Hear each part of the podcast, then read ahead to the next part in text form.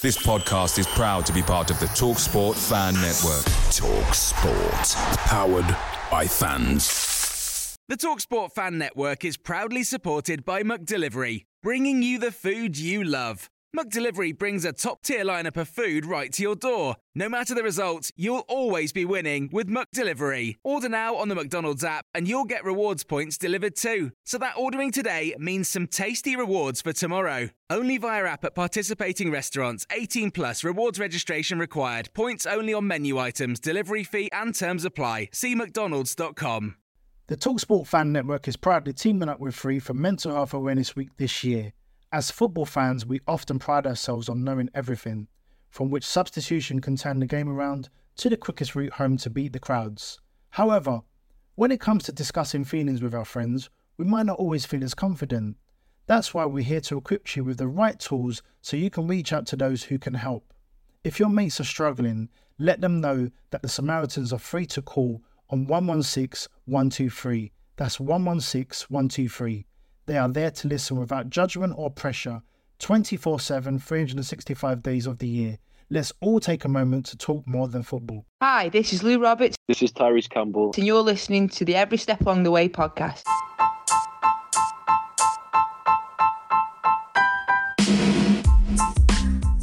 Hello, everybody, and welcome to this very special episode of Every Step Along the Way.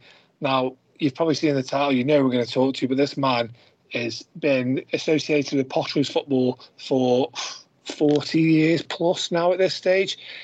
Absolutely, the longevity uh, across both sides of the city has been fantastic, and we were pretty honoured. He's got a book that's come out this week, and we've managed to sit down with him. We only touched on a, fraction of, of, of the stories that are in there, but what a great couple of hours we had with the great John Rudge, didn't we, Mike? Yeah, we did. I mean, we had oh Christ, thirty odd questions, um, and we could yeah we could have been on for another few hours. So thanks to everyone who obviously did send the questions in. Uh, John kind of answered a couple of them inadvertently anyway, so please don't think that we didn't ask. Uh, it's just the case that we we only had a certain amount of time, and honestly, if you try and cram fourteen years of experience into an hour and a half, it's a bit unrealistic. So um, yeah, it was it was fascinating. If anyone's had the you know the the good John Thordarson years, the you know the Johan Boskamp, the Sammy Bangouras, um, you know anything along that time, the Peter Thornes, the Graham Kavanagh, you're going to love this. You know the, the stories that we went through, Dan. There was some ones that people had heard little tweaks of. Uh, you know, people mentioned about Robert Huth and Tunshine, people like that, um, and the story wasn't quite what people thought it was or uh, what was portrayed in the media. I'm not going to give anything away, but we we couldn't have in that time, I don't think we could have actually covered off any more, could we? I think we were there for a couple of hours, and I say, we had um, you know a couple of things that both uh, obviously John had planned regarding the book in the afternoon. Uh, he had to get off for, but we would have, you know, we, we could have doubled that time easy and not been, you know, and still had more to talk about, couldn't we? Yeah, I mean, just just pick a player. Can't you? you could just chuck, chuck a player out, and he's got a story for it. Any, any anyone from 14 years, but yeah, I mean, I who's, who's your favourite story? Who's your favourite story? I mean, we, we did sort of um, we, we sort of conflict after, didn't we? Oh, do you remember what this this bit was great, that bit was great, and there's two hours in front of you, listeners, that you are you, you're going to love. There's so much information. Um, John's he's a real character as well, isn't he? I think that's what we the vibe I got from sitting down is. Um, I imagine you know he's had some laughs with you know, with with the, with sort of you know Gudjon and, and, and Terry Pulis etc. throughout his time at Stoke. Oh yeah, I mean, the, the, I said to you, Dan, the main thing I wanted to get out of this was understanding Gudjon Thordarson's response to um, obviously his sacking, uh, and then, like I said, John threw some pearls in. I'm not going to spoil it. You're going to have to listen to the next uh, kind of couple of hours, but trust me, you you will not be disappointed if you've got if you've grown up in this era, which wasn't actually that long ago, and make make, make people feel very old. But um, if you've grown up around this time and you know you you went through it, it was an incredible 14 years actually uh, when you really think about what we've actually achieved as a club in that time. Um, you know tony pulis makes an appearance as well uh, in his stories uh, a, a, story about chris iwelumo that you uh, we were just in stitches uh, about it. Uh, that is all i'm going to give you. You're going to have to listen to the rest of it but um, yeah it, i really really enjoyed it. I think all we can say now is sit back make it make a cup of tea, see if it's as good as the one John made for you, and uh, listen to this. Good morning, lads. Great to see you. Um, really sort of interested in you come to try and help me try and promote my the, the book here, which is uh, obviously very important for us. Um, I was at uh, Port Vale for 19 years and also I was at Stoke for, for 14. People said to me, You were never at Stoke for 14. I said, Yeah, yes, there was. Yeah, 14 years was there from um, 2000. I mean, you when you're the director of football, it's a different aspect, and you're not in the limelight as much as you are when the manager. But I mean, we had great times at Stoke. I mean, thing is that obviously I had five different managers that I worked with. Um, obviously, we had good, great success, and uh, you know, it's something that will always uh, stand in my memory as uh, one of my one of my feats for you know actually being in football. I've been very lucky. So, I mean, I mean, you look at me now, you wouldn't think I was at the age I am, would you? but I am. I'm coming up to 79 now, and sort of, and I've been very lucky from 15, um, where I was desperate to wanted to be a footballer. So I've been very fortunate and very lucky to have been in football all my life. It's something I was desperate to wanted to do when I was 15. Carol and Kevin, who are very good owners of the club, have made me the president of the club, which is obviously a great honour. Um, so, I mean, I'm there now, uh, going uh, back on a regular basis. I mean, like only yesterday, I mean, I was at uh, at the away game and sort of, and then I go with Kevin in the in the in the car together. And so I'm greatly honoured, really, in that, in the sense that similar to the situation of having a book actually um, on my on my career. But I mean, I've been very lucky and very fortunate to be uh, um, from 15 to to this age that I'm now and still involved. So I mean, it's incredible, really. Yeah. Um, what made the book come about then? What when did well, you decide to, to write uh, book? Well, this is it. I mean, the thing is actually when um, when I left uh, Port Vale after uh, the, all the years that I was there, Chris Harper was actually writing the book for me. So I'd done, I'd done, a, I think, about 15 chapters on the book, and uh, we came to the situation where I just left. Um, and I said to Chris, I said, Chris, I said, I think we'll leave it for a bit. I bit, just, you know, so I'm just going to Stoke. Well, you can imagine that going from the crossing the Great Divide from actually from Port Vale to Stoke. And I said, leave it. So, and the kids were very, he kept on on to me, why don't you write that book? And I said, I said, no, I've had my time. I said, I'll leave it. But anyway, when this uh, arose that they were going to build a statue of me, which I was very honoured, um, I thought I said, well, uh, how are they going to uh, get a hundred thousand pounds to build a statue? I thought, could I help them? I thought, oh, no." anyway, Simon very kindly could have just come in. He said, we'd be able to write this book. And uh, so I said, okay, well, I'll donate the, the money from the book to help the supporters to raise a hundred thousand pounds.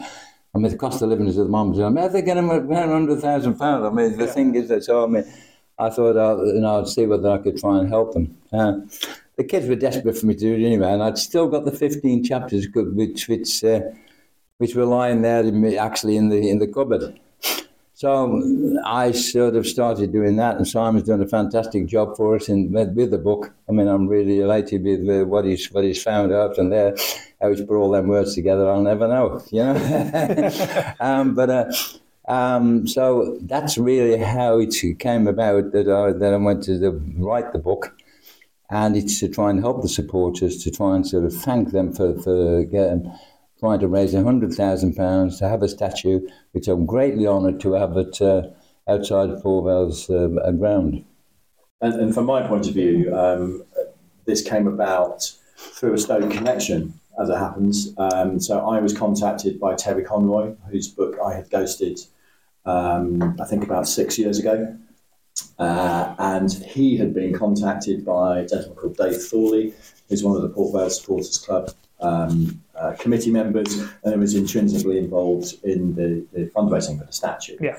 And David read Terry's book, they knew each other, um, and was trying to persuade John to write his book, um, and and um, Lisa and Deb, John's daughters, were also kind of nudging you. I mean, more than nudging, to be honest. um, and, I, and I was fortunate enough to be uh, to be approached, um, and they asked me up to, to have a chat, and they showed me the um, uh, chapters that Chris had written. It was very much in uh, draft form. Some of it was notes, um, but it was the in-depth knowledge of the Port Vale reporter of the period that I could draw on because my deep knowledge is of Stoke City rather than Port Vale. Having said that, as a, a young lad, I did watch both clubs. My favourite player was Mark Chamberlain. I first saw him play for Port Vale. Yeah. um, when John was the assistant manager and John McGrath um, was the coach. And obviously, when he moved to Stoke, suddenly became my biggest ever hero. Um, so I had a knowledge, but without Chris's contribution, and of course, unfortunately, Chris is now no longer with us, so I couldn't continue to write the book. Um, so I was delighted um, to take it on, and we spent um, a lot of Saturday mornings prior to games sitting in this very room uh, talking about um, absolutely everything through John's career, through his playing career, through to um, management, and then obviously being a director of football at Stoke. Uh, I think, from my point of view, the um, enjoyment I found in this, and, and what hopefully readers will find, uh, and obviously I'm encouraging everybody to buy it, um, readers will find is that it's absolutely hilarious. I was killing myself for hours on end sitting in this very chair. It, it's There's so much that's funny uh, in there. Like I say, it would have taken hours and hours. I mean, how long would you say it's taken you? Uh, it was about seven, three to four hours ish sessions of interviews. And then we had some twos and fro's once I'd written chapters, and I came back up a couple of times to go through those again for two, three hours. So I'm probably talking 30 ish hours. And that's not that's just the interviews. That's not the writing. The writing took considerably longer. He knows all your secrets now, John. Oh no, no, no, no, he's, uh, no, it's been um, it's been sort of very, a very sort of um, well knowledgeable in experience really. I mean, I think that the kids have helped as well. I mean, they've, they've done done well, done well. But I mean, it, you know, I mean, it's been a pleasure really to to actually have uh, written it. I mean, I, I wasn't intending to doing it, but I thought with the circumstances there were, and um, you know, the outcome is fantastic. So I mean, I'm really pleased. Fantastic. I mean, um, Sam mentioned there about you start off with your playing career. I mean, so you had like a long career, 16 years. You was a centre forward. Um, you left sort of Wolves, you dotted around Huddersfield, Carlisle, Torquay, Bristol Rovers, and then ended up at Bournemouth as well. Yeah, I was very fortunate. I mean, when I was 15, I, I do say that, I mean, I left leaving Wolverhampton to go up to Huddersfield, and I said, and then uh, a little story. I don't want to get too, tell too many stories regarding in, which was relieved in the book, but I go to Huddersfield at 15, and uh, who should be my uh, my digs that I go in was Denis Law, you know, and the little story about that, I won't go too further in that, but I mean, there is a good little story in that there. And um, so at 15, and I look at my grandson and I think, God, Stuart, I I'm 15, leaving Wolverhampton, going to the digs, and then sort of, and, and sort of, and then going on the train back to Wolverhampton thinking, I wouldn't have thought he'd be able to handle that, you know, but I was that desperate to want to be a footballer that I mean, it was fine. Then I had a Huddersfield, then I went up to Carlisle. Uh, and um, then from Carlisle, we had a real good, decent spell. Then I went down to Torquay, which were there in the uh, they were in but that was in the third division then. And um, quite a good spell in Torquay, and then lo and behold, I uh, went to Bristol Rovers, and then from Bristol Rovers, then I went to Bournemouth, and uh, from Bournemouth, then sort of. I always had the problem that I was a little bit injury prone. I mean, uh, as, as might be stating there, I mean, uh, um, I used to uh, I used to put a pull a muscle, and put a my tracksuit on.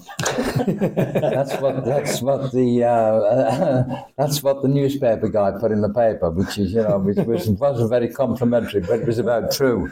I mean, because I mean I, I, I was very injured. It did actually. I mean my legs were, weren't, were the, weren't the strongest and the biggest, you know, whatever, you know, and sort of, and I used to be, but I used to be quick.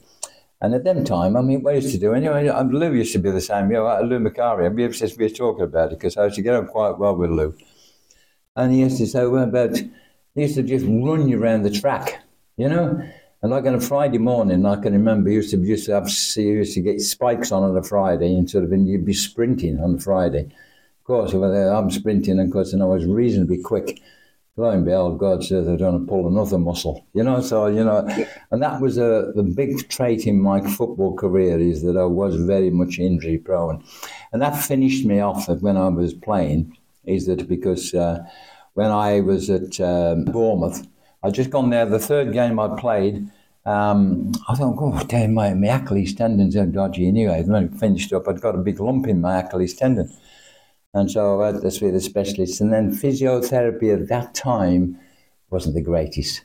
You know, and so I can remember going to see the physiotherapist about 40 miles from, from Bournemouth, and he started massaging my, my uh, Achilles tendon because they've got a bit of a lump in it. And he said, I've got to try and break this down. You know, whatever. God, stuff. He rubbed all the skin off my ankle. You know?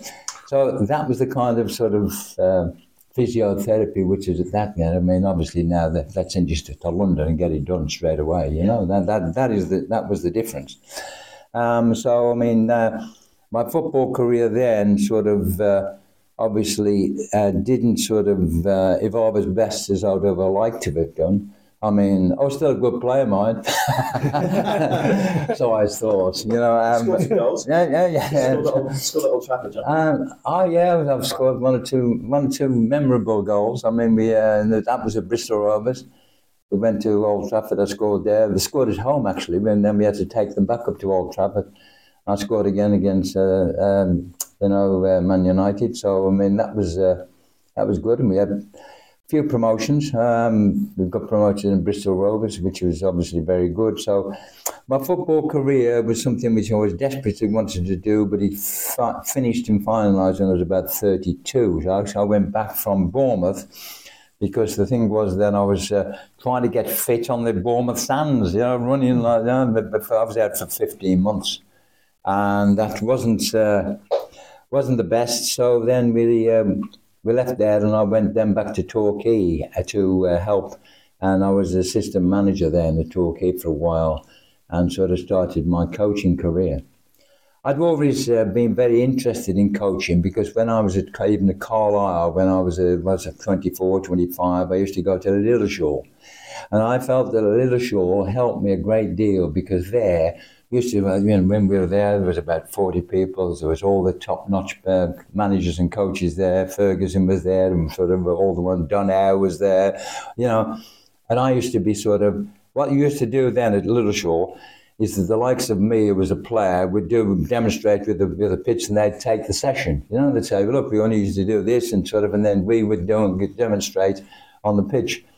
Uh, but then what we do then at night time, we go in the pub and I'm listening to, I'm still listening there, I'm, I'm sort of about 23, 24, 25, and I'm just sitting there listening to the likes of all those experienced things, thinking, oh, how are we going to, how are you going to manage to be able to, um, a back four now against the against these, and so and I'm listening like this all the time, saying very little because of 24, 25. All these were experienced managers and coaches, and and I thought that would get me. But also, what it did for me it made me in a situation where I knew a lot of the players, which is a good connection.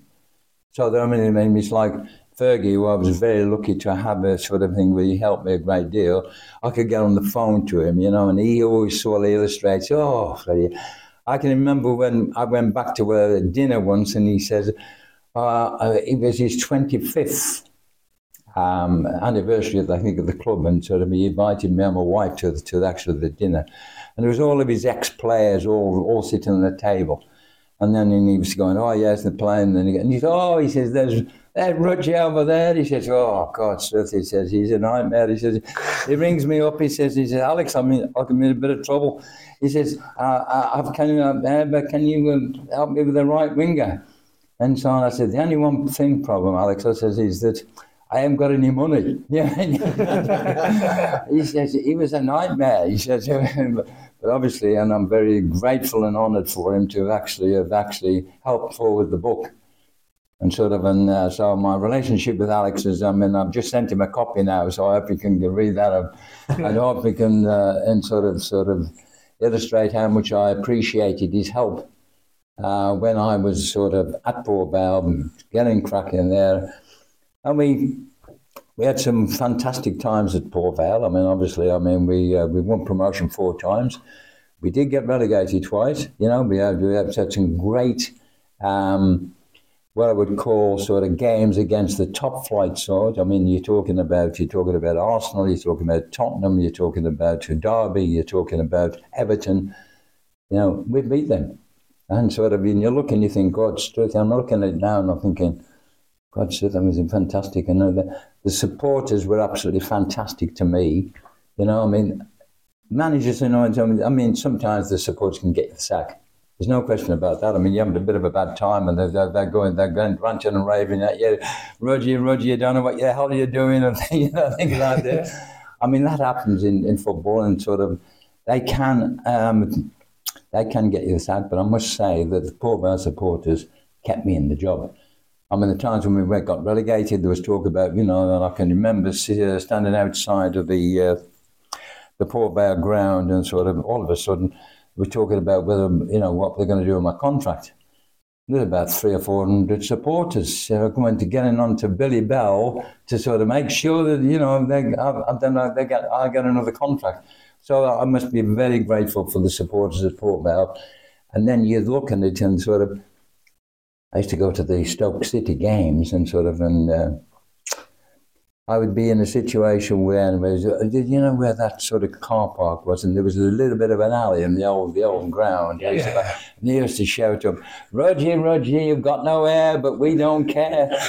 you know, he used to give me a lot of stick. You know, that's quite nice. yeah, yeah, yeah, yeah, they're very complimentary. Yeah. um, so I mean, I was. Um, I was I used to go to the games obviously then, and there was quite a lot of them. I mean, at one time, Port Vale and Stoke were miles apart, mm-hmm. and there's a situation where they used to allow us to to have a pre-season game. This is very early days, and then you would get a, situ- a situation where uh, we got into a city where we were actually above them in the league and then it changed. They, they weren't interested in the preseason. They wouldn't let you have a, uh, any players off them, you know, and that, that changed the whole sequence of it because we at one time we were the poor relations, and then time we we're actually above them. So I mean, the thing is that things change and that in there, but I mean, obviously, but when I went back to Stoke, they were, I must admit, they were they were very good to me, you know. So, but I mean, the, the times when. Um, um, we were at Port Vale playing in local derbies. There were some great games then, you know, and I mean, and sort of, uh, um, I mean, Lou Macari just lives a couple of, about 200 yards away down the road from me. And sort of, we had, uh, although we were obviously desperate for our own sides to, to win, I mean, I always got on very well with Lou and sort of also one or two of the other managers, you know. But I mean, uh, as regarding the crowd, the supporters, um, I had a fantastic time at uh, Port Vale, but came the time when uh, uh, I'd got to move and leave from there. It was, um, I'd say, I'd, I'd sort of um, brought in a lot of money and that into the club in the sense that we had uh, a case where I'd sold 10 million pounds worth the players you know, uh, and, and they cost us five million. So I mean, when we, we, we'd make, you know, and you can imagine that at the present day, mm. I mean, that'd be 100,000 now, wouldn't it? 100 million. Uh, 100 million, 100 million, 100 million. Yeah, I'm getting missing over the thousands of millions. I mean, but I mean, you can imagine the difference now. The game has changed so much now. Yeah, honestly, it has changed so much. And sort of, but um, now I've been very fortunate to have uh, gone from Port Vale. Uh, I've been such a fantastic time there with the supporters they are, and then going to Stoke, thinking that uh, Peter Coates I'd spoken to and knew pretty well. Circumstances was there. I did have the opportunity to be the manager at Stoke, um, and uh, finishing up going there as director of football we had a great time. I had five different managers I worked with there. Uh, Gudjon Thordarson, who came and sort of there and now. And I thought, well, I don't know whether I'm going to believe him when he came, but I mean, no, Gudjon, he says, no, I don't know nothing about English football. He says, you know, I want you to stay. I had a really good relationship with him for three years. Lo and behold, we went to the, we got to the playoffs the first year, the playoffs the second year, third year we won promotion, and they sack him. You know, it was, it was, Yeah, I mean- it was really, I don't know whether you boys were actually then match matches, but Oh, yeah, I, re- I remember it really well. yeah, yeah, I mean, And obviously, uh, how did that come about? Because very rarely does a manager get promotion and, and get the sack. I mean, Gudjon couldn't have been best pleased, I imagine. I didn't. No, no, no, no, no he took it very badly. I can see Peter, the supporters actually outside the ground. We were outside the ground and we were there. And sort of, what the problem was, the Icelandic situation in Stoke Stoke was uh, they were decent people. They were wanting the club to do really well. I mean, they came here um, with the idea, actually, when Peter, sold, Peter Coates sold the club, the 365 situation hadn't actually evolved then you know, and sort of, and then the, the club was at a, uh, then was at a position where the financial situation there wasn't the greatest. So the Icelanders came over and they put their investment in the club, and then they brought the, the, their own their own manager here, who was the uh, Icelandic uh, manager. And I thought, I don't know, where, but I was going to be. But anyway, Gudjon was very good to us. He, he was, uh, I got on very well with him, and. Um, but although the Icelandic board and that were fine, whatever, they didn't. His relationship with the chairman and that wasn't the greatest. I can imagine. and I've seen him say them in the book, and I've said there's times when they, they, they did have that ups and downs, and they had the arguments and whatever and things like that. And I was thinking then. And uh, I used to say, I say, yeah, you've got to be a little bit careful, but you know, you, you know, you know, otherwise, you know, this, they ain't going to give what we want it was sometimes very difficult because I was the director of football then, and sort of he didn't know a great deal about English players, and so I used to be the one what was sort of um, going to games, watching matches, buying the players. And then sometimes what you had to do, which was difficult, there's the ring, and so obviously you've got to get clearance from your board to sort of say, look, we got this player I want, we want to sign us, if it's going to cost us this amount of money. Sometimes they used to ring up and sort of trying to get a hold of uh, the, the board and actually the chairman uh, to, to, to actually co- confirm the deal was difficult. I can remember one deadline day, I rang up and sort of, I rang up and says, uh, you know, where is he? And he says, oh, he says, he's gone fishing. this is this is this is deadline day. I said, hold on a bit. I said, we, de- we want, desperately want this centre forward. Oh, that, that, so it was difficult. They were, you know, they were decent people, the Icelandic people. But I mean, obviously, then you'd got the sort of sometimes you had the sort of the old board and the Icelandic board. There was maybe sort of not always uh, on a same wavelength, and sort of, and so so there was the restrictions there sometimes, whatever. But I mean, overall, that was fine. But then then they. Um, they decided then, sort of, the managers we had in there had five, and then it got to a situation where we had, uh,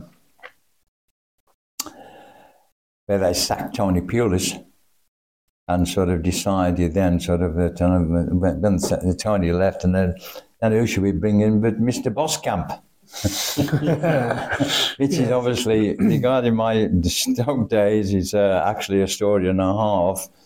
And it, it's all illustrated in the book, but I mean, the thing goes, whether I was right or whether I was wrong in this situation, we would, we'd gone, and, and I, he didn't know anything about English football, so I was doing the same situation as I was doing before, buying the players. He was, and he said to me, right, you get, I says, look, I'll get the English players, you get the your foreign players who you know and whatever, and sort of uh, that's uh, that's how, how it how it sort of evolved, and sort of we were getting on fine. In fact, I even went over to uh, um, to his wife's family who had just passed away when, uh, with him, and so I, I, I, my sort of relationship with him was was fine. But that day when we went to Coventry and we were we hadn't won for seven games, and uh, we were winning two one, and um,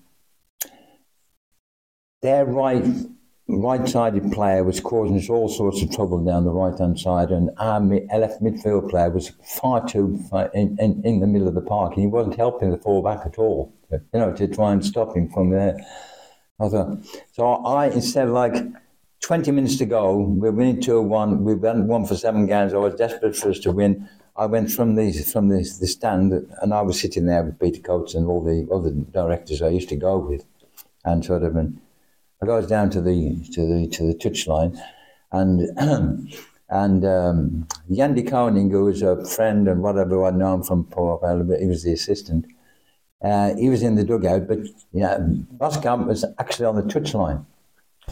And I said to Jan, I said, Jan, get, tell him, uh, and Boskamp, I said, tell him, we've got to get our midfield player to stop this lad. You know, so I instructed him to stop him getting down down the right hand side. Of course, Jan did, didn't speak to Boskamp. He went and sort of told the told the, the player himself.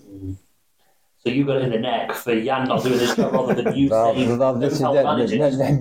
yeah, um, Jan, Jan went and told the player, that, get yourself over there, like, you know. Of course, the goalkeeper, the reserve sitting on the bench, told Boskamp. Ed de Goey, that was. Eh? Ed, Ed, Ed, de Goey. goalkeeper. Ed, Ed, Ed de Goey. They said, oh, yeah, Roger's just been down there. He says, he's been telling us to get them over. So it's Boskamp went, went berserk. I mean, um, apparently there was a, a, a there was an incident happened over where in Belgium where, he, he was a similar situation. I mean, and sort of as, as soon as the game had finished, and I went in, he was he was and I thought, and the next morning I went into to see him in the office. I said, "Look, I'm sorry." I said, "All all I was trying to do is to try and help you." I said, "If you thought that I was trying to be override you and whatever," I said, "it wasn't the case." I said, "But you know." Asked Yanni whether or not he would just tell you whatever, and, and I said he, he just instructed the player. He wouldn't have it. He would not have it. You know, he would not have it. So I finished up on garden leave. I honestly believe that he'd had enough. He wanted to really turn in. He used to say, it's either Rudge and out or, or I go, you know? And sort of, and then the Icelandics today, it'll blow, blow over. It'll blow over. It didn't blow over. It was three months and it was still going over. so I finished up that I, I have to go on um, um, gardening leave which is something which I'd never, never, ever heard of. You know, so I mean, um, so um, for two or three months, I think that I was on there, but then all of a sudden, I do believe that he tried to try to keep it going because I think that he, he really didn't really want to be here. He found it quite difficult to actually be not knowing a lot of the English players and also the English football. He found it quite difficult. Though he, you know, I mean, he had he'd had success as a as a manager before, um, but I think that he wanted to get back up back home. Um, so in the end, then what happened then was that um, they decided that um, you know Peter Coates was going to take over the club again. The three six five has obviously done brilliantly well. I mean, that's absolutely. I mean, full full sort of marks to, to the, the Coates family. They've done absolutely brilliant, and also I think they've done fantastic for the for the supporters of Stoke as well. You know, not only that, they've got the, the prices as, as they are there. They make give them a chance to. Uh, um, to get on the bus and sort of the free free to go there. You know, I mean, uh, and for Peter Coates to actually take that on after what he did before from there was some achievement because the thing is that I mean, he wasn't the most popular person at that time there. I mean, I remember because- scoring in yeah. the boardroom Yeah. and the fans go up to Yeah, his yeah, I mean, you know, yeah. and going up the stands. I Oh. as a kid, though, I was quite young, and I was like, this is scary. It scared me as a Mm. kid. And that was what we, I, I think we'd lost, we'd lost 7 1. One. It'd be 7 Seven, 7 yeah. 7 1. Yeah. I, yeah, and, that, and that's it. I mean, uh, Peter got his heart and soul in the club.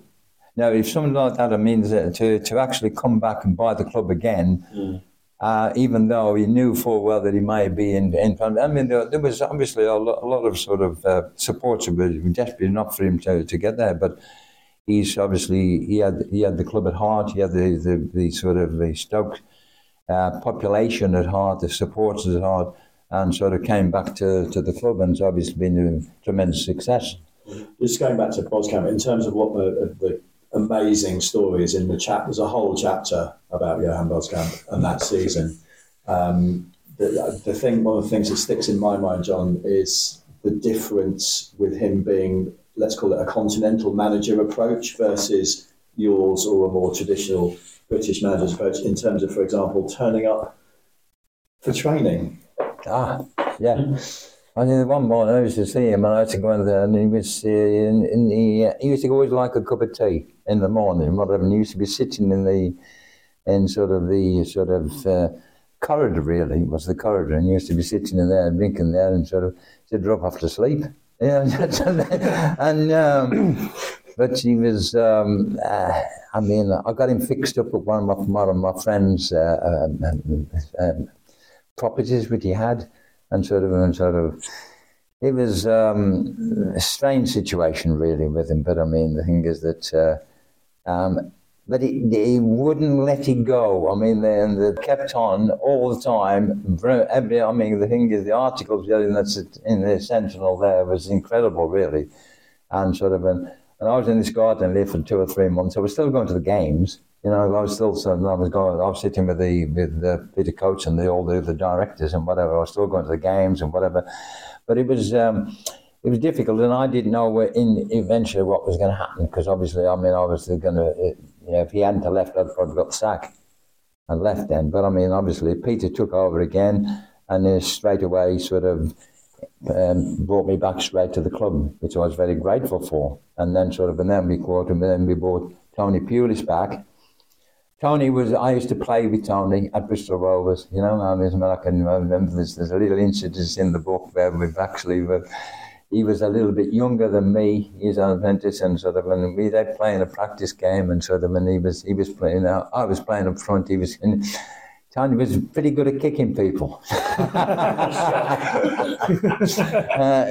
no, he's a tough little little bugger, yeah. you know, and, uh, and sort of. Uh, so I mean, um, that's illustrated that a little bit in the book, but I mean, and uh, uh, Tony has had great success, and sort of as a as a, a as a manager before, and sort of, and then coming to um, coming to Stoke. Well, of course, there's an amazing story about how Tony got the job in the first place because it shouldn't have been him. And we did have a, another lad from Ipswich who came as going to be the manager. George Burley. George, George did oh, Burley. I, I remember passing, he's in the, uh, stand, the stadium as he, as he was walking into the ground.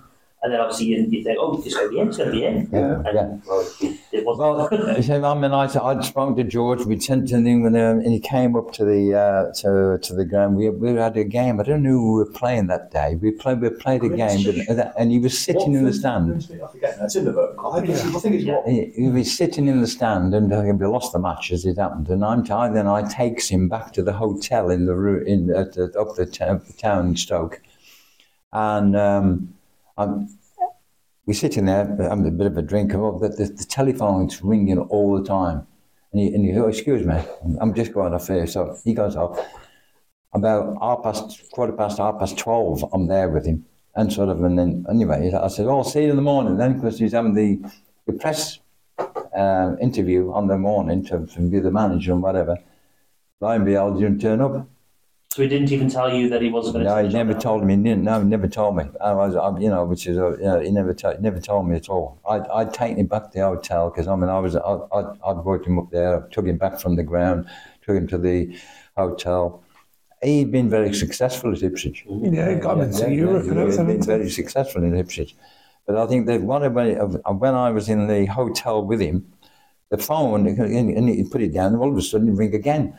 And, uh, and I, I think that he did go and get a job within the next few months, actually, you know, because I think that what was happening was the people were ringing and saying, you know, I don't know whether it's the right job for you and all this game and that. But anyway, so he didn't, he didn't take it. And, uh, I can remember uh, Peter Coates, uh, we, we were there and he said, uh, he says, um, you know about, we would, obviously I know Tony, he knew Tony, wanted Tony as well.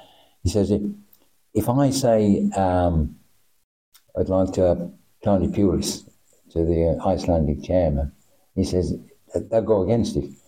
But he says uh, you speak to him and sort of say to him, you know, I think that you know what we got, I said to him well, to, to the chairman, the Icelandic chairman, I said.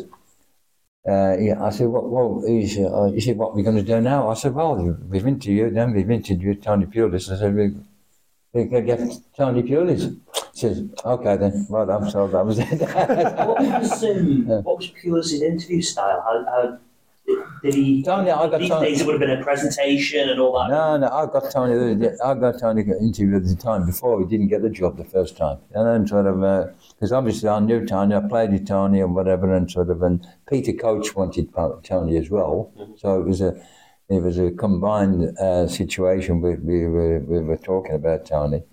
Um, he um, he had. He, I mean, he'd been a manager. He'd done well. You know, I mean, he was he was uh, he, he was a, not a, a, quality player, I would say. You know, he was he, he had a good career as playing, um, and sort of um, it was um, good to get him in, here. You know, and sort of um, so um, no, it was. Uh, was a big factor really for, for me to, to, to stop that long to be there with, with Tony for such a long time. Uh, and uh, no it was really good times. We got the um, um, when he left and then Boskamp came and then we had then and then when we, we got him back again with the time where Peter brought him back when he actually brought the club back again.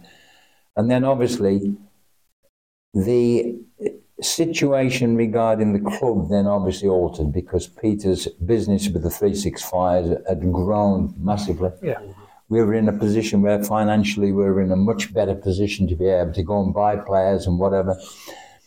We finished up with a lot more staff. We must have had about five or six different people with, with, with me there, as, as there and so with, with Tony. Um, so it, um, it grew and we managed to get the success which everybody wanted which to get into to the Premier League, and that was uh, that was a really uh, great great achievement, and to go and get uh, um, promoted into the Premier League. I remember the the last match, and it was great to just be walking around the pitch there. We you know thinking we are going to be in the Premier League, and we had some great times because we don't forget we also went into the FA Cup final.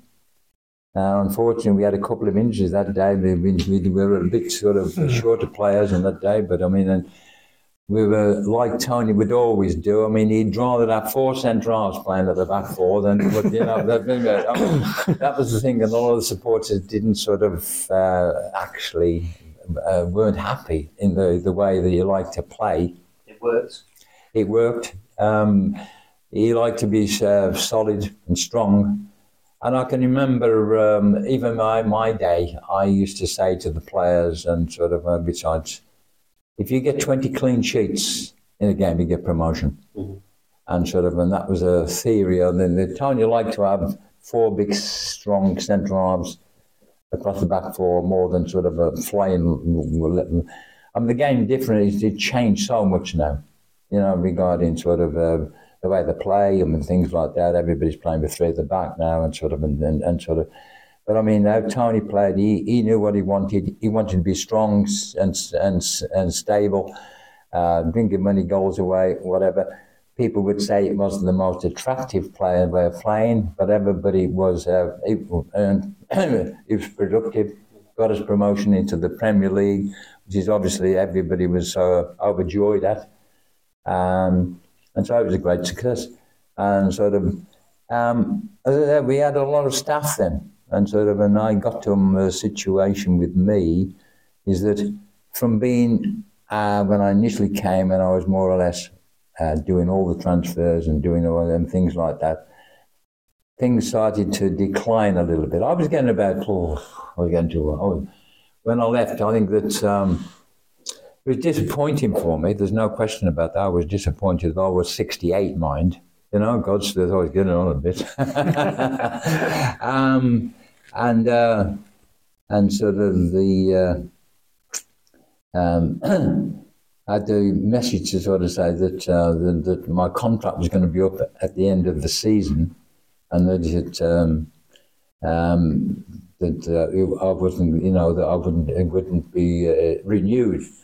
So I went up to see Peter Coates actually, and I said to him, I said, "Well, Peter," I said, um, "the uh, um, been t- told that you know that um, I believe in at the end of the season." He says, "Yeah, he says, um, yeah, I think we're going to have to make one or two changes." I think it's, it's getting, um, you know, as if there's a lot of old people about in here. so I mean, that was disappointing for me to leave it there, but I mean." Um, I'd had sort of 14 years. People said to me, yeah, I said, I've been Stoke 14 years. 14 years, never at Stoke 14 years. I said, yeah, I was. I said, 14 years from 2000 to, to 2014. So It's because we had so many good times though, John. I think we had, me, we saw a lot, didn't we? In that 14 years, we had a lot of Well, good times. Two, and, two promotions. yeah. Auto windscreens. There's the auto Shield. windscreen, Which auto wind, to this yeah. day, I've always said to you, to this day, I, mean, Yeah. I remember as, as a kid being on the steps as they're going up for the trophy, Peter Thorne at the side, Yeah. get my scarf as I go put it around his neck, as I'm be sure, I was like, yeah. And then the next day, as, as a child, got Cav and Thorne standing there with the trophy, with my scarf around, and then the sentinel the next day in the front. Yeah. And it was, it was just, it was incredible. That, like, like I said, that 14 years, yeah, it's a long time. But for what we achieved, probably one of the most successful 14 year periods in the club's history, potentially. Like, it- And it wasn't just as if it just went bang bang. It was done over time, wasn't it? It was promotion, stabilise, promotion, stabilise. like I say, FA Cup final, knockout stages of European football. You think where you, where you were when you came in and where It was, and you. I mean, he, I've- although I said before, I was at not Port Vale 19, at uh, 14 years out of Stoke, I mean, I was apprehensive to sort of see how the Stoke supporters would have, would sort of take to me. So I must admit they were brilliant.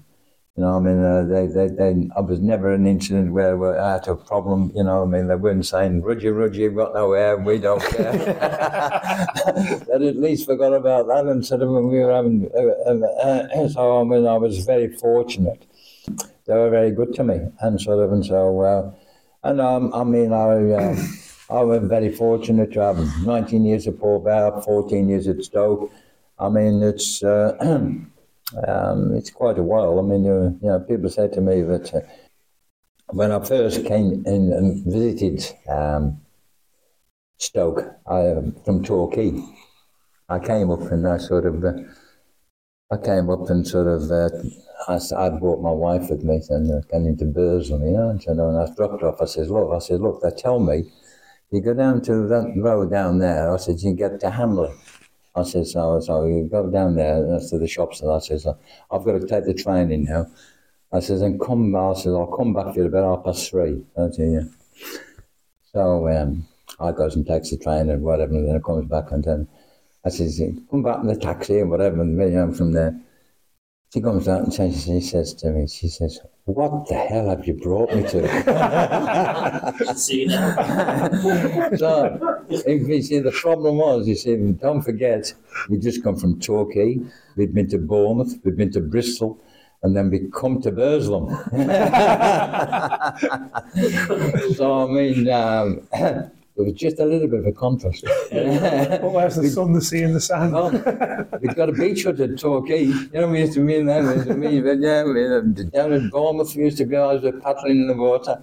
And then um, Bristol's a nice city as well. You know, so but coming to coming to Burslem, I must admit, the population and the people in Stoke-on-Trent, Burslem, or whatever, are fantastic. You won't get a situation much better than having the the uh, these the, the people that live in, this area in comparison to down the south. You know, they're much more friendly. They're more friendly than, than they, they they they sort of they're more genuine, I think. And then then, then not saying that southern people are any different, but that there is a difference. There's no question about that. They're all down to earth. You know, and, and, and, sort of I must say that the reception I got when I came up to, to Stoke, although the message was a bit, bit, bit, bit comparison to what you were sort of sitting on the beach at uh, Bournemouth and and and uh, and, and Torquay. Um, we used to have, we used to have our beach down there It was brilliant. We used to be having a dinner on the Sunday there. There, the kids were flying on onto the beach and whatever. And then we come in there and then sort of and then we come and we uh, we come to Burslem quite a little bit of a difference, but fantastic. And it was, it was um, another sort of avenue in my career, which sort of, and then I've been, I've been, as I say, I've been here nearly what, 40 years, 40, over 40 years, and sort of, and um, I've had probably a few opportunities to leave, but um, I've always been very happy here, you know, and sort of, and sort of, and uh, we were fortunate to, to, to get um, in, to get a house in Trentham, which we wanted. We, had, we got the kids living behind us, which is uh, which is fantastic. We are very fortunate to have our two our two girls living behind us and got married, and they got four. We've got four grandchildren. That's the most important thing for us, really, is our family. I mean, they're um, you know, and sort of, and they're they're that close to us. They they help help me regarding the book. As Simon will tell you, they they they they they're the ones Yeah, that um, you know, and sort of, I'm so lucky and fortunate to have have them, and obviously my wife.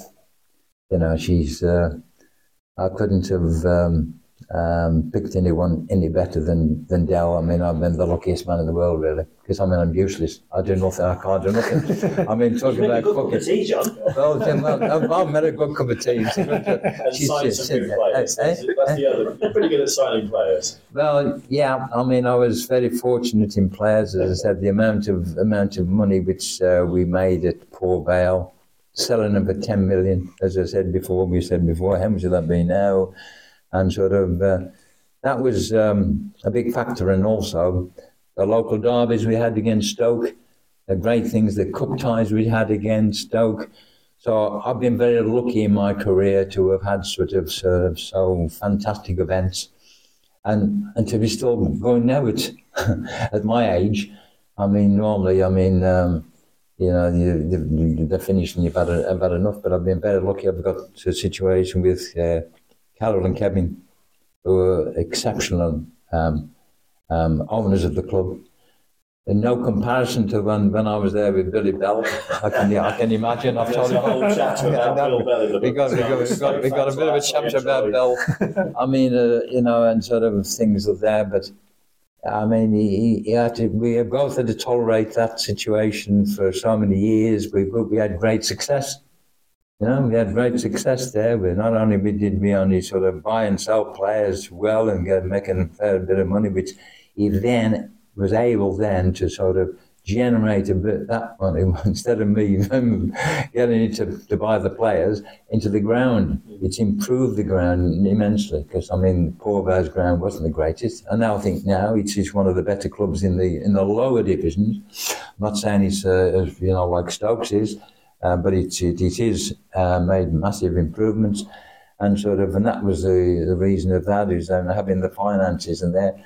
I mean, the, the difference was is that at one time I was wanting to buy uh, Beckford from, from Man City, and uh, it was fifteen thousand pounds. The supporters had to uh, put money in the bucket to, to be able to buy him. Every time, um, so we got seven and a half thousands off the off, off the supporters, we had the bucket collection all the way around the stand. And the, people from the Port Vale will, will remember that. And then sort of, and the director said, "Well, we've got we've got seven and a half thousand in the kit. You can have that." So I bought, bought and and he was a tremendous success. We sold him for a million. So I mean, that was the that, that was the time for things that I was I was very fortunate to be able to do. But you know, at that time, I was here, there, and everywhere.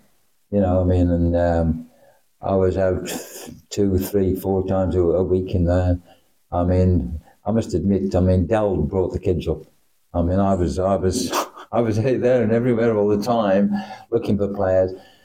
Football has changed so much now. You know, the not only the uh, the way the structure is, you've got the computers, they've got your business, this, you know, you got the podcast, whatever, what are that? They never heard of the damn podcast. you know, and you got um, you'd, you'd got to go and sort of, uh, I used to watch see my see Lou Macari, me and him would be, there and everywhere, you know, I mean, and sort of, uh, it has changed so much now. It's all on the computer. And there's a story in there about, I won't give it too much away because there's a story in there which il- illustrates you look at the computer and you see the player on there and he's, he's going, he's going, he knocks, boom, struck in the back of the net, boom, back in the back of the net. He doesn't show you all the, all the bad things he does, you know? And sort of, and a lot of people now, instead of going, I mean, I'm very uh, rarely, there's a lot of difference. I used to be there uh, with all the, all the managers and other people going to matches all the time to watch the players. They're watching them on the on the computer now. You know, they're, they're looking at them, and I'm not saying there's some fantastic things you can you can you can pick up on the on the computer, but actually going seeing somebody actually in the flesh and sort of seeing what they do and what they're doing and what they aren't doing. was something which I always wanted to do myself. And very rarely did I sign a player who I hadn't seen. There's a really interesting story about the signing of Jon Walters, actually, isn't there? That there was there was discussion amongst staff as to whether to sign him. Wait till on the end. Worked out, yeah. Yeah, we did. I mean, it was at Ipswich, wasn't he? Yeah. Ipswich, Ipswich, Ipswich, and he was, and he won having the best of times down there, and sort of, uh, oh, I went to watch him, and, and, and uh, uh, two or three of us went to watch him, and sort of, and then, he, but, but Tony wanted him, Tony wanted him, that was that was the thing, and uh, and sort of, uh, but uh, um, you can see a lot of good things on the computer, and uh, and sort of seeing games and things like that, and and also, but I used to always, I used to say to him, when, when especially when 365 and, and Peter sort of business started going, the, the computer thing came in more into play. They put me had four television screens in there. I'm used to say, well, well, let's have a look at who's the best players over in um, in France. You know, that strike, we want a striker. And you look at him and then you go through the fingers and then and you look and you say, no, nah, Tony wouldn't like him. He's, he's too small. He ain't big enough. You know, yeah, yeah, yeah, yeah. And then so you got to look at that. Somebody's looking. Hey, hey, um, have a look. He only scored twenty goals last year. He's got seven, eight, nine this year. He's going to, he's going to be on the list or whatever. And then looked at him and said, uh, he, he looks a good player. You watch him on the screen, and, and I used to say, well, I said, that's fine. I said, right now, now go and watch him. And that's what I used to always think was the best way to look at it. You can find the on the computer. The modern game now, it does make it a lot easier. You can sort of look and you know, instead of me going here, there, and everywhere every day of the night of the week, you can sort and, and pick it out. But then I always think it's better to go and see the actual product, actually go and see them. And so what I learnt is that Mrs. Rogers had a lot of holidays which weren't holidays. um, so Mikhail Hansen was Yeah. signed while you were on, Yeah. on holiday, allegedly. That's, that's right. Yeah. I mean, I, I, I said to her, I said, I said, look, come on, I want you to come with me. And sort of finished up, we went to watch, watch him and sort of and play. But um, now I, I've been very fortunate to, to for, for my wife, you know, because she's tolerated me because I'm useless at everything else. Honestly, I mean, I can't boil an egg. I know um, there's a quote in there attributed to Alex Ferguson which says, no matter what game he was at, he knew he could look down the line and he'd see a flat cap. he knew that you, every, you were, everywhere, you went, everywhere you went, you'd be there as well looking at players. That's that's right. I mean, that's I used to meet Alex on a regular basis and whatever. I I even seen him up in, in Sweden. That was uh, and that, that's how uh, it was in, in them days. And sort of, uh, it's all it's changed so much now. The financial situation changed. The players the thing. I mean, I started at, at, at uh, Huddersfield Town on seven pound a week. Um, on the uh, you know as a as a ground staff boy. And then sort of when, when I was at, you know, I'm playing in the in the in the championship at at uh, Bristol Rovers, we were on probably thirty five pound a week was, was, was you know. You look at them now, and they're going to Saudi Arabia, and they're going to they're going to about twenty million. You won the wrong I think I'm, you know, yeah, I mean, it's um, it's incredible how the game has changed. Would you say that's the biggest change in it, the final? Because one of the questions that we had in was, what's the biggest change that you've seen in football over time? Is it the technology? Is it the financial uh, disparity between clubs? What would you kind of say is the, the Well, biggest the, well, the financial situation has always been the problem, hasn't it, for the clubs who are struggling a little bit in the lower divisions. And I mean, but now the amount of, and the other thing I would say is that we're very fortunate at Stoke-on-Trent to have English owners. I mean, you've got a situation with us. We've got Carol and Kevin, who are fantastic owners. Uh, there's no question about that at all. You know, they've got the club at heart. They've got them really, they do really well. I go with Kevin every day, every game. But like I played yesterday, we went with the game um, to Cambridge in the in the car and, and coming back with him. Um, at Stoke, they're very fortunate. They've got the coach, his family, which you know, um, I think that they try to keep themselves a little bit undercover in the, because of the situation regarding. Uh, Picture the scene. All of your mates around, you've got your McNugget share boxes ready to go. Partner this with your team playing champagne football. Perfect. Order McDelivery now on the McDonald's app. There's nothing quite like a McDelivery. At participating restaurants, 18 plus serving times, delivery fee, and terms apply. See McDonald's.com. The Talksport Fan Network is proudly teaming up with Free for Mental Health Awareness Week this year. As football fans, we often pride ourselves on knowing everything, from which substitution can turn the game around to the quickest route home to beat the crowds. However, when it comes to discussing feelings with our friends, we might not always feel as confident. That's why we're here to equip you with the right tools so you can reach out to those who can help. If your mates are struggling, let them know that the Samaritans are free to call on 116 123. That's 116 123. They are there to listen without judgment or pressure 24 7, 365 days of the year. Let's all take a moment to talk more than football. 365 and the betting thing and thing like that, but I must you you must agree that they've done absolutely fantastic for Stoke Oh, yeah. City.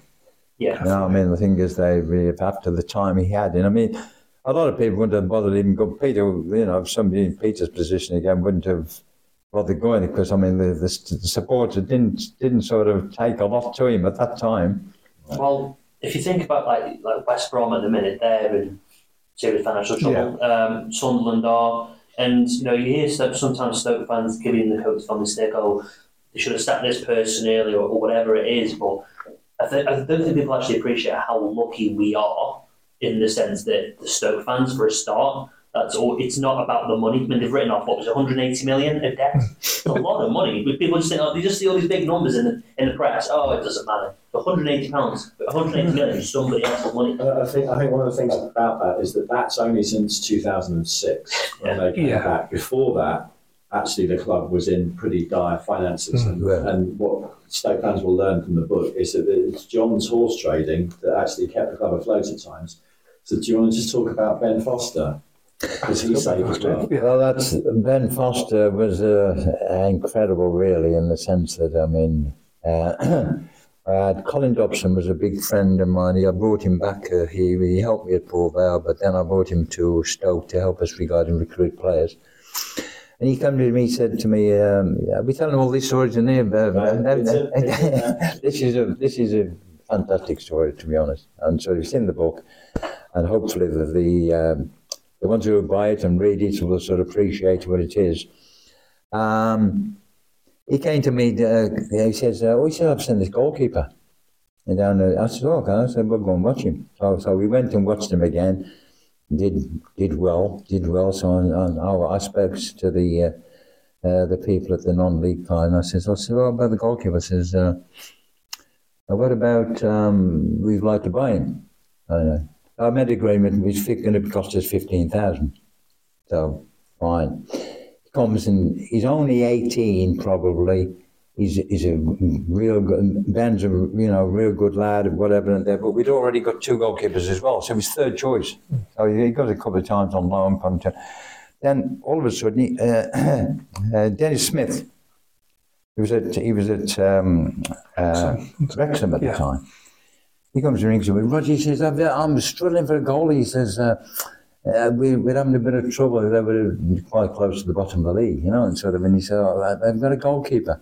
I said, well, "I said, I'll tell you what." I said, "We've got a goalkeeper called Ben Foster." I said, "Who's uh, you know a young lad?" I said, "But, "You know, he's a good company." Oh, he said, "No," he says. Uh, I need somebody a bit, more experienced. I says, a bit in trouble. He says, we, you know, we need somebody who's going to be. Um, I said, I'll tell you what. I said, well, um, let him come and train with you. So we he went to there. So next thing I do, it's it's it's uh, brings me and he says, uh, no, he says he's done brilliant. So I, he, I says, well, he says, no, I'd love, love to sign him. Of course, at that time, Alex Ferguson's son's playing at Wrexham.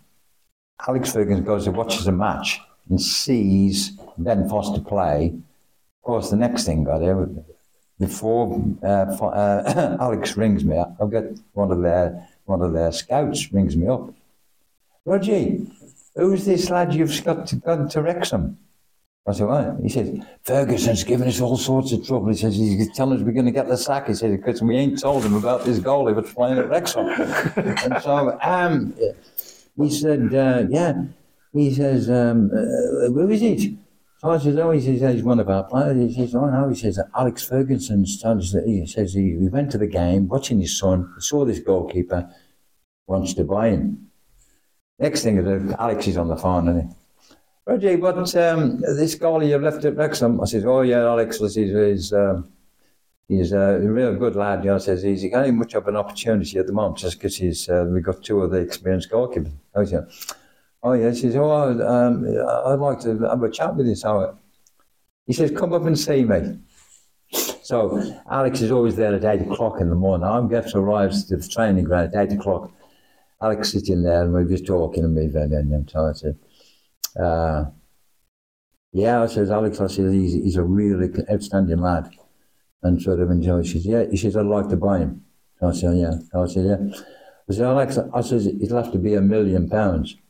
He says, a million pounds? Are you joking, Roger? He says, he's not even played in your first team yet. What are you talking about?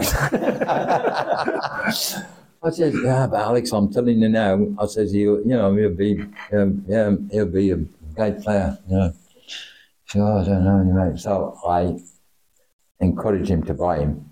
He buys him. He did play in uh, Wembley for them in the final, whatever, yeah. and he played quite a few games for them. But he was a little, probably, I think, a little bit sort of young to be able to overcome the situation. Can you imagine going playing Manchester United at 18, 19 years old? From Racing Club Warwick yeah. from, to Man United. He, he, I'd had him out on loan a couple of times, a non-league type, yeah. and then, then he goes to Manchester United. Um, but um, he then sort of um, really developed. Actually, I think Alex sold it to West Brom, the first one. I think he sold it to West Brom. I think he did then. Then but uh, he finished for, for four million quid, by the way. Oh yeah, yeah, I mean, yeah. healthy profit. He made three million on it. he made three million on it because I, I, I, I mean, I've just I got him Russell and so and he says, uh, I mean, I, I was very lucky to have, you know, have a good relationship with Alex, and he texts me and says, "Yeah, you did me there, Roger, didn't you?" and, and, and sort of, and, um, but to to Ben had a tremendous career. He went on and sort of played West Brom, then he went down to, to Watford and played them in all the games and sort of. Uh, and he's even gone back down to play at Wrexham again. Yeah, yeah. And, so, and now, and I think that he's retired now. I think. So, yeah, he's just and, he's retired, yeah. retirement. But I mean that that showed you what um, uh, Colin Dobson was the one who saw him. I went and watched him again, and sort of and then those are the things that you did, and you got a lot of a lot of sort of um, a lot of enjoyment of sort of something coming off like that. You know, you're going to get somebody paying fifteen thousand for them, and sort of when you're selling for a million pound, and that was the the money then. But it was actually with the Boskamp was here, and we went and bought the lad from from he, he wanted. For a, Sammy Bangoura. Sammy Bangoura. We're still looking for him. And, he's, still, he's, still, he's still somewhere about.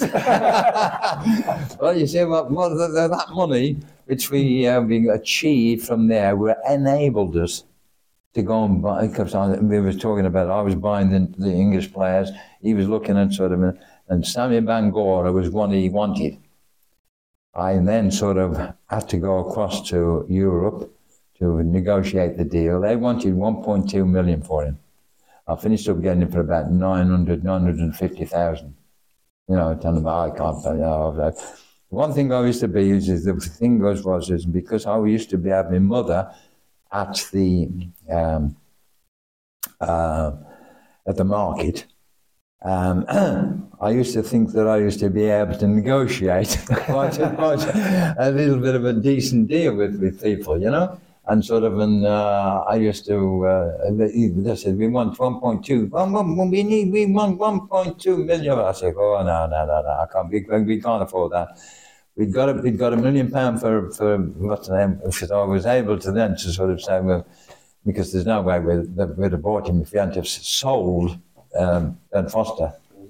So um, that worked out okay. He started off brilliantly. Yeah Yeah. He's the, I think he scored seven, eight goals in the first 11, 12 games. Yeah. Everyone's raving about him. Everybody, Yeah. everybody was saying, go, go, Slithing, and, you know, and, and, and Oscar was saying, you know, this is the man, he will do this and he'll do that, whatever. They, then all of a sudden, he, he, he, he, he goes, he goes uh, AWOL, we don't see him again, you know. Well, I think uh, obviously Simon was saying earlier on about um, you drove past his house a number of times and the lights were on, and Yeah. um, he just clearly wasn't turning up. He wasn't interested. I mean, strange situation, absolutely strange situation with him because he, he, he was international. He went over to the international, and then he, he, he was due back. Didn't didn't come back, and then sort of we got we got. So where is he? You know, what I mean, we we're chasing him and whatever. And he comes in and he actually brought somebody else with him and on the on the on the flight, and sort of. And uh, I, I, we don't know exactly who it was. The story, you know, he, but unfortunately, after such a bright start, you know, they scored uh, seven, eight, nine goals within sort of a short period of time. Um, he finished up a bit of a disaster. Because then, obviously, he lost. The, Tony had him. I didn't fancy. It. You know, I didn't fancy. I don't think Tony's one to. Um, Even no, he wouldn't, if Tony wouldn't stand for him. I mean, Tony used to be, he, you know, he, he wouldn't stand for any of that, Tony. You know? There, there is one player he stood for, and that's Ricardo. Oh, Ricardo. well, you know, I mean, Ricardo was a great player for us. You know, but I mean, he was, he was, there's, uh, there was, there was, I mean, he's back at Stoke now, isn't he? I think, Yeah, some- yeah, I think he's, he's, he's doing Got a something. whole bar named after He'll be, he'll, he'll, he'll be doing something down there with Ricardo. no, he's a great player for us and sort of, and, um, but sometimes, I mean, I even went over to uh, Jamaica with him. Um, They'll pack the case. Eh? Holiday time. yeah, yeah, that was a good idea. He was playing for the internationals, supposed to be playing for the internationals. And um, anyway, I got on the plane with him, and sort of, and I was, uh, um, the, I was in the second class, and I was, and sort of, and uh, I said to him, I said, "Is there any chance of getting in the top, you know, the top thing, first class thing?" And he- Um, on the plane, and sort of um, got there. Behold, they don't play. They they're matched. They they didn't play the Jamaica. They didn't play the game. I can't I can't really uh, remember exactly the reason why. But anyway, but I mean, he was a he was a character. He was, there's no question about that. I mean, sometimes he didn't turn up, and you sort of and Ti- Tiny Boy used to go crazy at him. You know, he used to go crazy at him, and then sort of. Uh, but he was a good player for us. He did exceptionally well, and sort of, and then he's gone back there now, and sort of. Uh, no, he's one of uh, one of our better signings. There's no question about that. We made some great signings. I mean, there with Tony there. As time progressed, um, you know, um, and this is the thing which, when I left Stoke, is that um, I wasn't happy about. Is that the sort of probably my responsibilities and that declined as I was, I suppose, I was getting older and whatever. But also, we'd got four or five different more staff. You know, before we only got very few staff. So all in all, um, I've been very fortunate um, to have uh, um, had the career that I've had. I'm still obviously still very involved at Port Vale. I love going to the game to watch them. The supporters are all exceptionally good to me when I go there. You know, even the little ones come up and they say, "Well, yeah, can have a photograph of you? I said, well, I'm not the best, you know, I'm not the best looking. but I mean, anyway, it's, um, no, it's, I've been very fortunate. We're talking um, negotiations. John is famous for his negotiations. There is one occasion in the, in the book that you couldn't negotiate, which was um, when you were signing Robert Huth. You just tell us about that? Yeah, Robert, we, we, we, just, we decided we wanted to take Robert Huth. I think he was playing up, up, up at um, Middlesbrough. Middlesbrough. He was at Middlesbrough. He got him down and he came with his agent. And, and uh, we sit him down at the, uh, to negotiate the contract. So what, what, what it was is I, I, I was negotiating the contracts with the chief executive and whatever and sort of and uh, and um, more than sort of be, um, I mean I used to go training with them or whatever, but I mean that was that was my probably my line as well more than more than sort of actually I didn't pick the team. Tony picks the team, you know, and whatever. He, you know, he's the manager. He's, he's the one who picks the team. Although that I'd been a manager for so long and whatever, strange situation. But I mean, I think no, he's he's the one in charge. But, um, all the managers who I worked with and whatever, I always illustrate that I was always, you know, that they were the, the ones I was there to help and support and, and try and help them with whatever could. Um, and um, yeah, his agent come and sat with us with. Uh, um, we were talking, negotiating the contract, and so he says, "This is his wages." He says, and um, and so we're, obviously we'd be trying to cut it down. he said, he has to have that, or we don't sign. So we look at the end of the day, we, we, that was it. And we, we, we had no uh, uh, negotiations at all with him. if we either didn't give him that money, which it was, um, and that was it. And sort of, and so and the job is done. so he could, can also thank you for making yeah, yeah. that money. yeah. So we had, there was no. I mean, when when you're sort of negotiating with agents and whatever, so the game has changed so much. When I'm when I was at Port Vale and I'm signing the players, they haven't got agents. Mm. You know, I, am going down and I'm saying to them, and, and what I, what I did used to do when I was at Port Vale I would sort of speak to the the, the, the player, and then we're talking about them and sort of. Um, but agents weren't really involved in it at all. So I was just speaking to the player and whatever and things like that. Maybe his father or maybe, you know, the mother. What I used to always do before I signed him, I used to get Bill Bell to be in for the last meeting with the player. And he used to say, Bill, that's his contract. That's it. That's the money. Whatever. Um, uh, you you agree with that? Uh, are you happy with that uh, thing, Bob? Because I knew full well that if if I hadn't done that and he was playing, he was rubbish, he'd say, "What are you doing? You're playing in that kind of money." I said, "Hold on a bit." You agreed it. Yeah. so I used to always the lad before before I signed the player, I had him there at the final meeting with him and sort of said, "Are you happy with that contract, Chairman? You know, is that is that okay?" You know, you think that's within our scale? Can we afford that? Oh, yeah, yeah, yeah, yeah, yeah that's fine. So, I mean, that was, um, that was the thing that I always try to, to do is to make sure that he agreed with the, with the contract. That contract which we had uh, when I was at Stoke there, I mean, there was no, he was either we have to pay that or we wouldn't get him. Yeah, well, thank heavens we did. Yeah, yeah. thank heavens. No, he, he did He exceptionally well for us. Brilliant. I mean, they actually did. He did put him actually. He, he, he did. Play, uh, Tony did play him as a right back to start with. When he brought, when he brought. One thing about the Robert Huth deal, did we have to sign Sunshine as part of the deal? It was a non-negotiable. You've got to sign both or not at all. Was there any truth in that? Because I remember that came out. No, no, No, It was just too separate. No, Downstairs. no, no. because I know everyone that that did the rounds for ages. No, no. had to sign both. I think it was because Tuncay was so Not- sort of yeah, sort of polar opposite to what you would to expect no. Tony to want. No, no, no. He, he, he was. He, we did his deal on it on his own. I can, as I said, I can remember sitting in that in there with, uh, um, and sort of um, the, his agent saying, "That's his. That's his contract. Uh, you you know, don't try and sort of."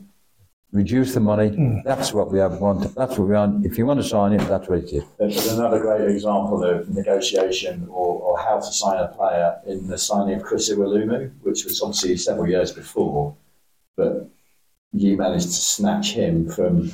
Yeah, uh, we had. Uh, we, uh, he came down on trial. Actually, came and watched. him. We had him playing in the game. Anyway, we tried to. He was he was wanting about 100 and, 150. They're talking about the, the wages. I mean, the thing is, it was different altogether then. You know, we're talking about. And anyway, I was. Uh, he played in a practice game which we had uh, with a non-league side, and we decided to be able to take him. And uh, he um, he did reasonably well for us, and then sort of uh, all of a sudden, a, Tony came as the manager, and we were uh, we were um, talking about players. He says, "Look," he says, I, I'm, I don't know whether he's going to be good enough for us." He says, "See whether you can sell him." So I go, oh yeah, so anyway, so I said, I'll tell you what we'll do. You know, these new technologies coming in thing, and we'll get him on the on the computer. So I said, so I get to the lads who used to look at to, to do all the uh, computer work. I said, you want to get. I said, we want to things so I can send to one or two managers and and and and, uh, and sort of agents to, to sell him. So I said, right on. Anyway, uh, two days later, I said, have you done that tape of Iwelumo?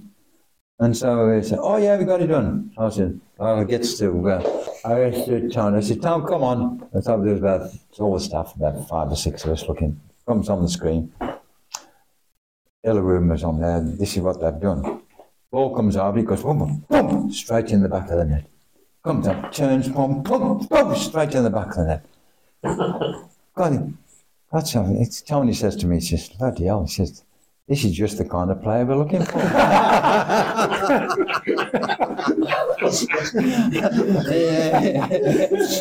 yeah, he's a, and, and he, he even he even says now. He, I met him recently, and he says uh, that story is unbelievable. He he he, he, he, sort of because I told him about it, but you know, remember I said to him, I said, "Oh, I said I'll tell you the story about you." I said, and sort of because we used to go to the gym, and he was in the gym, and I said to him, I said, "Got a bit of a story to tell you, Chris." He's on the telly now, and he just worked yeah. find a bit of him, find a bit of work, and so I said, uh, "We did um, the things," and sort of, and I said, and I said, "What did you tell?" I said, "Tony said." Oh, the hell, he says, this is just the kind of player we're looking for. he said, he said what, what happens is he cuts all the rubbish out. Yeah. Then, they make a, then they make a mistake. And uh, when, he, when he comes, I mean, he scored one or two good goals for it. He go, boom, get in the back of the net. He goes, get in, go, boom, get in the back of the net. God, just, he looks pretty good this I remember that volley score Eh? in the cup. Wigan. Yeah, Yeah. Wigan. Yeah. Um, So as regards his signing, the, the really interesting thing is that he was supposed, he was actually going to sign for Preston, Yeah. managed by David Moyes. Who was Chris's agent? Moyes. McKenny, McKenny Moyes, Davy's brother. Davy's brother, he was in Scotland. He sold him to John instead Yeah. of his brother. Yeah, yeah, Yeah, I that don't- shows you the negotiation that John can do yeah. to Yeah. persuade. yeah. He, in fact, he actually he took he, he, he does some one or two trips now. He does. I mean, he, he took actually um, Port Vale over to um, uh, over to uh, I think it was to uh, on pre-season training. You know, and organised. eh? Yeah, that's, that's okay. Yeah, he organised all the trip for him. And he said, they said, did very well. And I spoke to him. I said, oh, I said, how you doing? I he got any good players on the go? Well, the, the other signing we must mention as a story is your involvement in signing um, Mama Sidibe. yeah, Mama Sidibe, yeah, was, uh, what a great lad he is. Tony was up there, was manager then, and I, I we, we, we'd been to him, and on. So we have actually agreed to sign Sidibe, and um, Tony gets the sack. And so Boskamp comes in, and I said to Boskamp, I said, look, we've, we've been talking about this player, we want this, we want in this player Sidibe, but obviously now you've taken over, and so he says, ah, he says, oh, I said, um, I, I think he'll be a very good player for us. Know, we've looked at him and whatever and things like that. I mean, I think and so it was good that he sort of allowed me to decide, yes, we'll sign him. Um, he said, okay, you know, if you think that he'd be good, you know, you, you, you've got, I said, yeah, I said, I think he'd be a good, good player signing for us. So he, he actually did sort of agree, although I've never knew him or even seen him, whatever, agreed to sort of sign him. You know, cause, because it was the, the initial thing from actually Tony getting the sack, and he come in, come to the um, to being manager. So um, and he came and sort of, and he was uh, a g- real good lad, and I think he's still involved at Stoke now. Actually, you know, he's doing it. He got yeah. His son, his son's playing for, for Stoke. Well, I haven't seen him play, but say he's, very, he's a, quite a good player. He doesn't Very- look out of place for a 16 year old. Not bad for 16, yeah, yeah, yeah, yeah. So I mean, I mean, he, and I mean, he was quite a big lad. I don't know. I haven't seen him play. You see, I mean, I, I haven't been. I've only been to one game recently, and that was a, a game in Brentford. You know, and sort of um, um, recently. So I haven't seen him play. Um, There was another bit to the signing Mama story, uh, like how he literally physically arrived, because you had quite a a role to play in him moving house? Oh yeah, I mean the mamas when when he came when we signed him, there was some sort of um, um, dispute regarding furniture pay- re- removals. Sort of they went on strike or something, and so he, he couldn't get nobody to to to. And, and he, he was at Gillingham, wasn't he? It was Yeah. He was at Gillingham, and he, he couldn't get anybody to um, transfer his furniture from Gillingham to Stoke. We'd arranged for the house, we'd arranged for the house where we were going to sit, where we were going to go. Um, but he said, he said, we can't, we can't get anybody to. He said, I'm gonna, what I'm going to have to do is I'm going to have to bring the stuff up in the van and the car, whatever, and myself, and and and, and, and your wife and whatever. So I said, oh yeah. I said, well, what time you get in here? I said, I'll meet you. Lo and behold, he comes in the van with his furniture, furniture van, whatever. and lo and behold, I'm helping him with this to, to, to, to uh, uh, take the furniture out into the house. so, I mean, not only I'm the, I'm the, uh, the one who's looking for players, I'm getting the house. The furniture removal, I was going to thinking about taking that as a trade. yeah, so I mean, uh, and Mum was, he's a real good lad. I mean, and he, he didn't score a great deal of game, uh, goals for us, but I mean, he was a good lad, a good pro. And obviously, hopefully, his son could emulate that and sort of and do a, a good thing for uh, um, for Stoke as well. Uh, That was that was quite a quite, a thing of, uh, of actually because we, we've got him the, the property in Stoke. He still lives in Stoke now.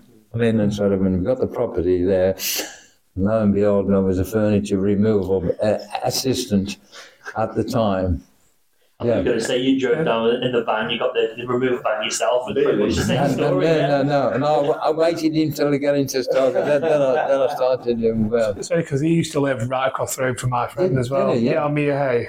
Yeah, that's Yeah, right. yeah, Yeah, yeah, yeah, yeah, yeah, yeah. That's it. Yeah, but that, yeah, yeah. I was there. I was there. I was there when that, the first time you got there, with the, the, moving all the furniture into there. Yeah, quite, quite a, quite an experience. So is there like a story around Ade Akinbiyi as well? He wasn't very happy at one point, was he? Yeah, yeah. Adi, Addy was a was a real good player. We bought him. Trying to run we bought him, and I remember going to Warsaw to try and negotiate the contract. He then he come while he was here.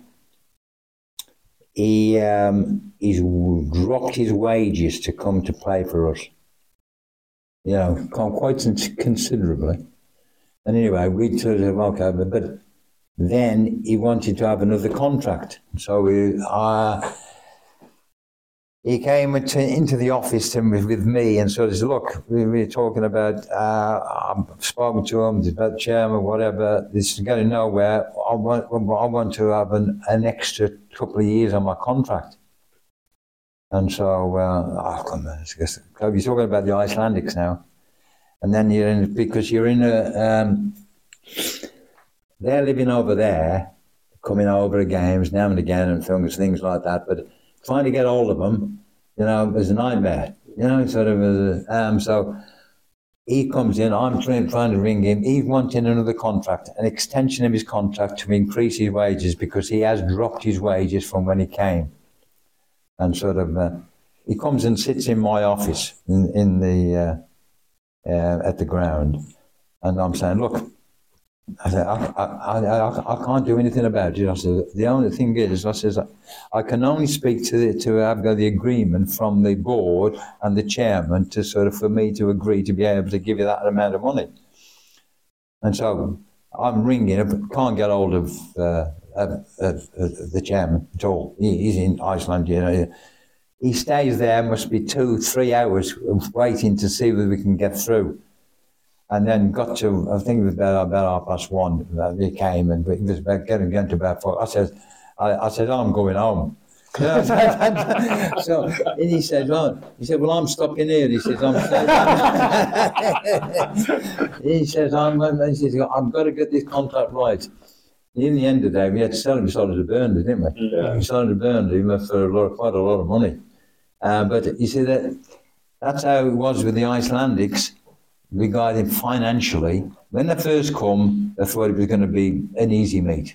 You know, but when they got when they got and realised what it is to run a football club and sort of that, it, it, that disputed. I don't know how many people were over in Iceland which uh, which were involved in that. I mean, they had a consortium, which I don't know. There was how many people were putting money into it and whatever and things like that. I mean, it was a, it was um, um, a blessing in the sense that they came at the time and sort of invested in the club, and then sort of, and then it rose from there, and then sort of, and how it evolved, and then Peter's three six five took over, and he took over again, and sort of um, was. Um, and they, but they realised how difficult it is to run a football club and the, and the financial side of it and whatever.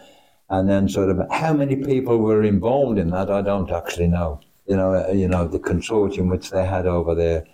Um, we had we had, we had some real good events over there. We had pre-season over there two or three times.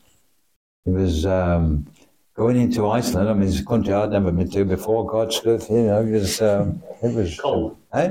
It was cold, huh? Yeah, yeah, it was cold. um, when we, we were going pre-season, so it wasn't that cold, you know. It was, uh, experience, tremendous experience to go and see Iceland. I mean, it's a country I would have not have been with me. We went two or three times.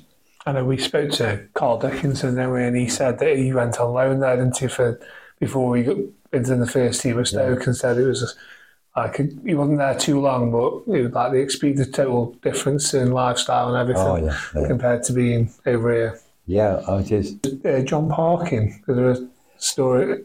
Jon Parkin, I didn't know he, he's on one of your one of your gadgets, isn't he? Yeah, yeah, he does his own, doesn't? Yeah. Yeah, I'm, he's- I'm thinking it's it happened. I mean, the thing is, is that um, he's supposed to be coming to see us. He's, he will, will be on it. He's supposed. Oh, he's, uh, fantastic. yeah, I mean, um, yeah, um, I've got a little bit of a story about because I was thinking, God, Steve, my goodness. I mean, getting to the age now, I can't remember all these stories. but Jon Parkin was a he's a big, strong lad. He was. Yeah, we bought. He came on loan, I think, and then we bought him. And I can remember the most um, um, interesting thing regarding um, John was that uh, pre-season we were used to train him. Used to them days used to uh, like Lou Macari used to be running around the track. We used to run them up Trentham Hills, you know. I mean, uh, all changed now. They don't do things like that now. You know, yeah, we used to run them so they can I'm running up, up hills, you know. Yeah. Uh, I mean, he was. Uh, I'm out there training with him, you know, watching him train. Tony's taking him with, with this, with, him, but I'm, I'm always out there with him. And um, who should be able? They're, they're running up this hill. Who should be at the back? I can imagine who's here.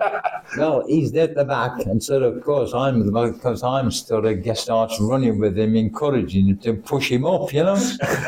Lo and behold, I beat him up the hill. And how old were you, And John? then I was about 60 to 60, 62. I was an old, uh, Yeah, yeah. professional footballer. Yeah, yeah, yeah. But uh, yeah, because up these hills, used to, you know, because we used to, and that was thing we used to do, you know, and your power, power running. Get them up the hill, you know, the Central Gardens and stuff. Yeah. Oh, come on, I was going, come on, you know, and, and I was pushing up there, and bloody hell, I was 10 yards in front on it. You're having to slow down, get, come on, yeah, Jack, catch yeah, up. yeah, yeah, They used to say that they feed the beast and they'll score. Feed the beast. Yeah. I looked at it um, when uh, Simon mentioned about that, and um, um, I looked at the record. Mm. He had a lot of clubs. he, he had a lot of clubs. He, he had a lot of games and whatever, but he wasn't. Um, he did. He did okay for us, but didn't uh, didn't score many goals for us and whatever. He, he wasn't here long. About 12, 18 months was it at most? Yeah, roughly. Yeah. He might have been one of the players you're on about, like the computers, where you can put a great package together because he had, he had well- great ability, Yeah. and then when you get him in the building, it's like, Yeah, Mm. he- he- yeah. Yeah. I he, he didn't score many goals. I, did- you know, he, he, he, he played about thirty odd games and he didn't score that many goals. Um, but a character. I think that the other thing what I remember, and I each of us call is we went to. I think that we went abroad, and we um, we were playing golf, and he was in the buggy. He was in the buggy, and I don't know whether he run over somebody, but he, he tipped the tipped the buggy over, tipped the buggy over, Um, um, and he was in there with the goalkeeper. I think he was in. I think it, uh, it was the guy. Simpson? Sid- Sid- Yeah, that was it, mate. Yeah, and um, it finished up. Had, we had to pay the. Uh, he had to pay it in the end. I don't know whether we paid it in the end, but I think that he had to pay the um, for the for the repair of the of the buggy and everything else. Tipped it up and went haywire. I And think, then- wasn't, wasn't that the day before you were playing Real Madrid as well? It might have been. I think we did. We, were- we we were playing Real Madrid, and we were thinking, uh, can you imagine us playing Real Madrid? Um, and, and, and we didn't lose that many by that. I think it was only one nil. I think it was, it was a tight game. Yeah, well, you see, when Tony put Tony put the blocks on. Yeah. yeah.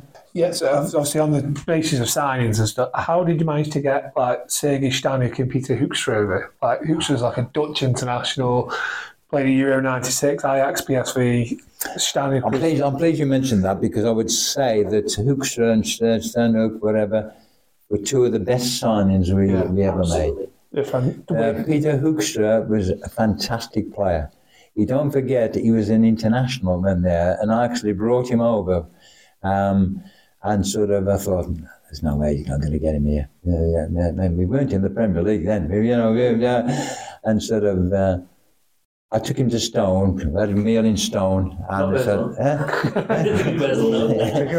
and, uh, and got him fish and chips. um, no, we went to the and, and sort of um, he came, and his ability on the ball and that was was way above what we'd got, you know. And he was an exceptionally good player. He's one of the best players I ever signed, Peter Hoekstra. Uh, and it was Stanhook. Stanhook, we got him. A, we got. Um, um, we got him. Uh, I mean, he, uh, we got him a house here to rent, only about 100, 200 yards from here. I got him a house here to rent. Uh, and he was he was he got we have got he was the team that got promotion when we went to went to went to Warsaw and we won the won the game there. He was he was an exceptionally good player. It's his wife was as the problem because she couldn't settle, and she I remember she went uh, she went once she she'd got a trip down to London, and she couldn't she couldn't find a way home. We had a, we had a big problem regarding that. And sort of in the end, she was the one what sort of made, made the difference and sort of said, look, we don't want to be here. How, uh, how we managed to get it back, I can't remember now. I'm, I'm sure if Sergey would have stayed, he would have been a big player in this country. I think. I, think him and the Hamza Premier at the back were. Um, he, he was an exceptionally good player. I mean, I, the, the reason how I got him there, you see, all them things there done because that was I think that I was buying all the players then we was in the situation where when Tony came, he got his ideas as well. You see, but I mean that that period there with Hoekstra and and, and, and him, um, is that. Um, yeah, he was a he was a really really good centre half. I had a call sort of said, look, we've got a centre half. I said, oh, okay.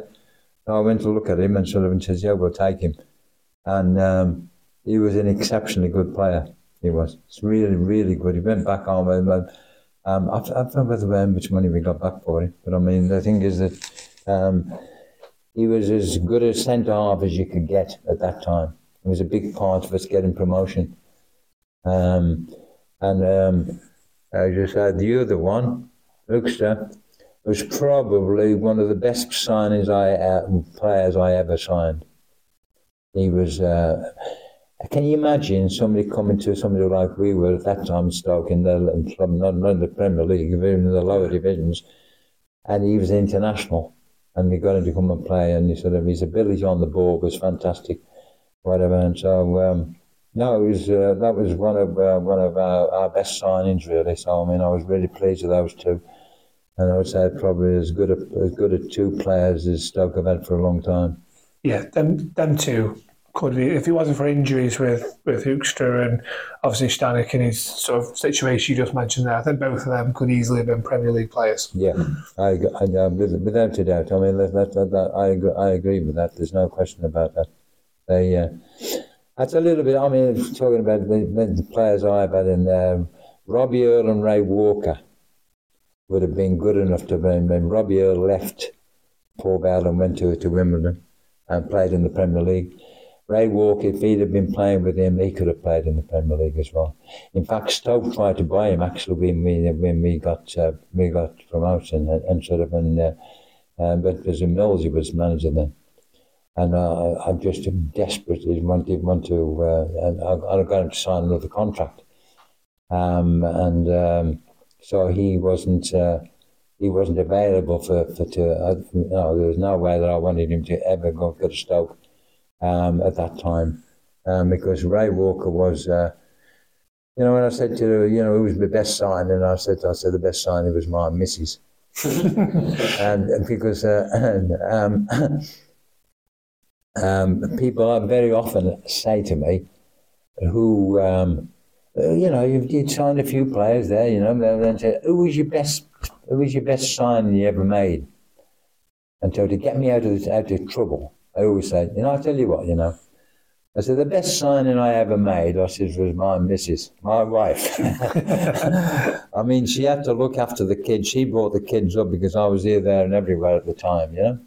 And so I've been very, very fortunate to have had Del. I mean, and my family, the most important thing to me in my life, even more than football. Um, and um, yeah, they um, they were um, they were great times for me. You know, I've been very lucky to have been involved in um, firstly at Port Vale here, and then at Stoke. You know, it brings back great memories for me. Um, and obviously, I'm still involved with it. Really, not to that extent. I mean, they're doing very well now. They've had a good start, Port Vale. Um, after the poor start against Barnsley, losing seven, core blimey. and now all of a sudden they've been undefeated since, since then. So, I mean, um, brilliant. So uh, let's hope they can continue. Let's hope Stoke can sort of continue. I've got obviously um, fond memories of my career at Port Vale and at Stoke. I've been very fortunate, very lucky to have had the uh, the years that I've had, and also the games that I've been involved in, to um, to sort of remember and sort of and come back, and now to actually be writing a book to try and help the supporters put a statue. What an honour to have a statue outside Port Vale Football Club. It's only uh, you know I'm only honoured and grateful for the supporters for doing that for me, and sort of and uh, it sort of. Um, emphasises what it meant to me. Um, I've been actually in Stoke-on-Trent. I've been with Port Vale for 19 years and for Stoke for 14 years. Really, I couldn't have asked for anything better. Do you ever regret not taking the Stoke job because you offered it three times? Oh no, like now looking back, Yeah, everything. Um, I mean, um, there's no Belfast this, this, there's no Belfast. No, I mean, it's that was a story and a half. I mean, I was always to get on very well with Peter Coates. I mean, Peter Coates has done tremendously well for for Stoke, and obviously, um, when he did, when I did speak to him on several occasions, I can say remember the one uh, time uh, there was an article in the paper and it said got hands off Rudge. it's because the, that somebody had rang and told Billy Bell that Peter Coates had been speaking to me and sort of offered me the job.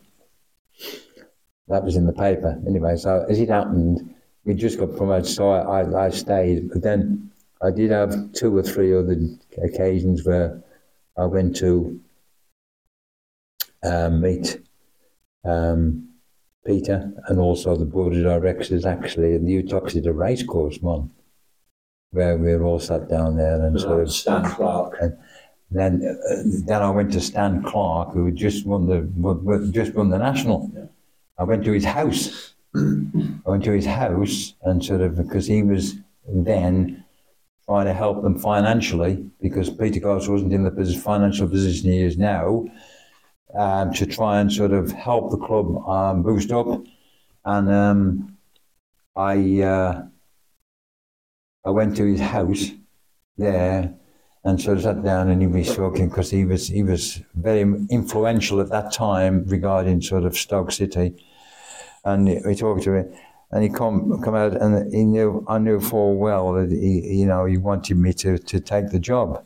Solicitor come to my house, and uh, I'd had sort of inroads with Billy Bell, you know Billy Bell had said to me, said, pointing his finger, said, "You're finished, you are." and sort of and had uh, quite a few inroads with, with Bell and sort of um, had the solicitor came to me here. I signed the contract um, to be the manager, and then sort of, um, I had to go to a to an um, a prize giving thing at the town hall for the young young people, and sort of, and I was I went there and I thought, I don't know what, I'm doing here. I'd rather, you know, it's going to it's going to work. This is. The family were a bit concerned. Dell and the kids were a bit concerned. And, uh, they were they were concerned because the rivalry between which we had here. And she, she was saying, uh, you know, the rivalry, here, the, the, kids will be a problem with the kids, and she said, you know, um, but um, and then sort of. Uh, Peter said to me, he said, go on holiday, he says, and come back, he says, and sort of and say what you think. I said, I'm not sure, Peter, you know, whether it's going to work for us, you know, you know, how I'm going to be sort of um, approved or whether or not, you know, I'm going to be able to sort of take it. Um, obviously, it's, a, a big attraction then, because, I mean, they're just actually just gone into the new ground and put up and things about that, and sort of, I, um, I went on holiday, come back, and I said, I rang. I said, Peter, I, I don't think it's going to work. You know, I think, I, you know, so I signed the contract. I got the, still got the agreement there, whatever, and um, so I, I bottled out of it, as Peter's wife said. you never know, that phone call might be Peter now. You've got the chance. yeah, yeah, yeah. Deirdre, Deirdre, who was, uh, was at that, and she was talking about this was when I was actually there as as a director of football. And she says, ah, she says, yeah. She says, you bottled out of it, didn't you? I says, yeah, I suppose you can say that I did, I did. Um, I didn't know how I was going to be uh, sort of accepted there. I mean, because I mean, obviously, there's great, there's great rivalry then. I mean, don't forget. I mean, the thing is when um, when whoever the, the below it was, but when they got into contention and when they got above them and then whatever, there was, and the supporters will tell you that, won't they? There's I mean, at one time they probably wouldn't be bothered about it, but then all of a sudden, Port Vale above Stoke. You know, the, I think it gets underestimated a lot, especially by people who aren't in the area. Just the sort of yeah between the two clubs. I'd probably it? argue that you making that change back then is far more contentious than now because of the gap yeah. between the two clubs. Mm. Back then, I totally appreciate that would have been a very awkward situation. Yeah. Now, I don't think much has been made of it, if I'm honest. Well, I don't know. No, no, not as much as that. Because Yeah. the Back rivalry then it was, Yeah, yeah, it, it was, was- it was a white hot. Because it was Situation. playing each other all the How time. many Stoke fans still watching now were Stoke fans back when that happened? Not many. Yeah. A lot, we've got a lot of young Stoke fans. I mean, them local derbies. In the end of the day, I mean, the Port Vale, with as Port Vale, there we won more games than Stoke did. I remember the seats being ripped out of Vale. We had Yeah. a shocking record against Vale. We just couldn't ever beat them. Yeah. so, Um, but that is yeah. I suppose the one last um, question we did have someone I wanted to ask was around sort of like Peter Thorne leaving, and obviously I think Graham Kavanagh left, didn't he, just before? And do you think that those two players? I mean, we ended up getting promoted anyway, but the question was, would we have? Maybe, would should we have won the league really with players like Thorne and and obviously Kavanagh as well? And I mean, well, when that was um, very early on, wasn't it? Yeah, One, two. Very early on. We, I mean, we, we um, no, we went into the playoffs. When we went into the playoffs, when we went down to Gillingham, uh, but that was when when when uh, Two centre-offs, when, don't we? when, when we had. Uh, Which was Cav. eh? yeah, Cav got sent off. well, there were two, and, and Clark. Eh? Yeah. No, I mean, we, we, those first three years, I mean, we went well, when I first went, we went to, we went and we had this, uh, we went and won the uh, autoglass. They call it the Mickey. Mouse Cup. and that's when when we won it, two one. I think we won two one. Great occasion. That was when Gudjon uh, was uh, was there. Whatever it was, it was great days.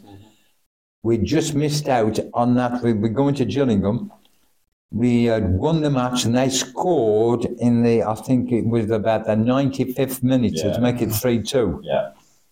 They meant to make it 3 2. No, because we go down to Gillingham. I can remember it down there. Down there, they were having all alterations done with their ground and whatever. And Del actually Del come down. She went down in the, uh, went down down the car with them, and. Um,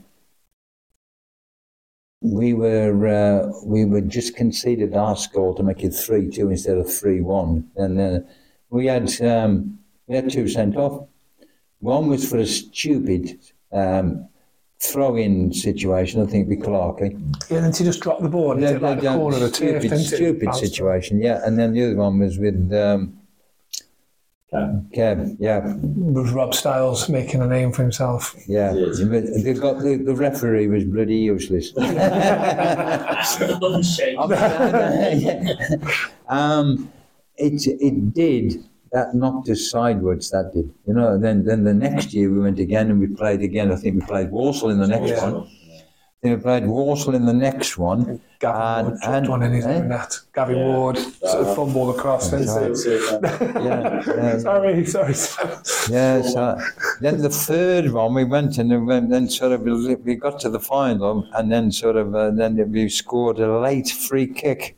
Yeah, because then it went, then James O'Connor put it through Kavanagh's That legs. was like, it, to- was- it was- it was a, it was a free kick, wasn't it? Yeah, It was a yeah, free yeah, kick. yeah, It was- um, Off Souleymane Oulare's backside. Yeah, it did. I mean, It- you it- touched on it- him it- and his- it- it- and, and, and sort of it, it, it deflected. One of them, Get in, you beauty. Please stay off. Silence. Yeah, Please, yeah. yeah, please, at full time, please I stay know. off the pitch. I would- And, we- yeah. We've been working on that for ages. But obviously, with, there's been a lot of said, and there was a lot of just this very last thing. Obviously, with Kavanagh when he did leave, there was a lot of hate really thrown towards him from Stoke fans. Yeah, I've heard stories that obviously he was in tears when he left, and he really didn't want to go, but he would, he sort of had to. now, was a very good player for us. Mm. Was a very good player, but So- don't forget at that time money was very tight, and that was Yeah. the reason that they were made a very good offer for him. I forget exactly how much it was. Because It was was for a quite a bit. quid, I think, wasn't it? A million quid, I say, yeah. It, it was a lot of it was a lot of money, and then sort of, and the Icelandics are then feeling the pinch about what it was like to run a football club in the Yeah. financial situation it was, and sort of, and then you're losing him, and it was the other one we saw Thorne. before. Thorne as well. Thorne and Thorny, Thorny. Yeah. Well, Thorny's goal scoring record was brilliant, Mm. wasn't We he? haven't, we haven't had a 20 goal Eh? seasons No. score since, have we? Since, no, No. last one. Uh, no, even he, And uh, yet we got promoted that season. It's Yeah. remarkable, isn't it? Yeah. Yeah, he, uh, his goal scoring record is very good, Thorny's. In fact, I used to see him now and again in, in the gym down in Barcelona. I, mean, I don't know where he lives now, but I mean, uh, no, they were they were two very good, inf- influential players for us at that time. You know, when I was there. So do you think like the, the like Kavanagh was maybe given a bit of undue stick from the fans for leaving? Like he wasn't in his control. He was. You've got to go because we need the money, rather than Um, yeah, I think it was. I mean, the thing is that um, he was a good player, good pro, um, and obviously they made a lot of we made, we made a lot of money to be able to finance quite a few other deals. yeah. You know, so I mean, I don't think you could you could blame him to be in the city. Okay, you Cardiff for a, for a higher league than they? I think they were, I think- they were in the same league. But They were, Same league. Yeah, same league, same league, they same were league, splashing the cash, same league. But I mean, obviously, they'd probably obviously get him another another threatens to to, to go.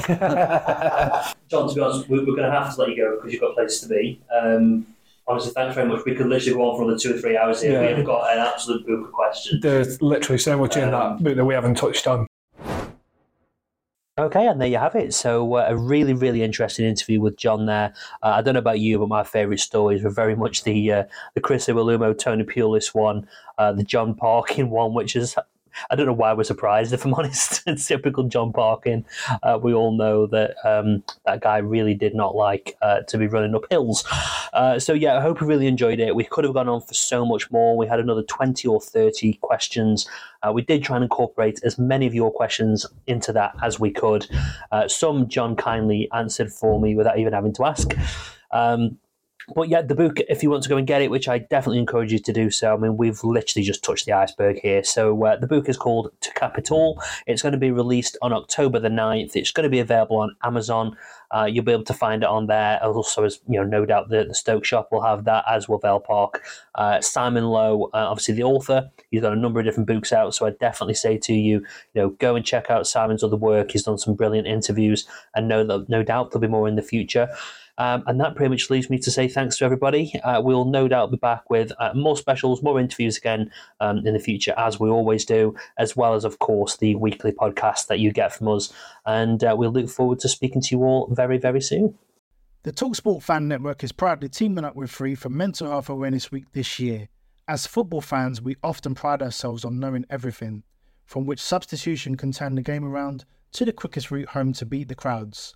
However, when it comes to discussing feelings with our friends, we might not always feel as confident. That's why we're here to equip you with the right tools so you can reach out to those who can help. If your mates are struggling, let them know that the Samaritans are free to call on 116 123. That's 116 123. They are there to listen without judgment or pressure 24 7, 365 days of the year.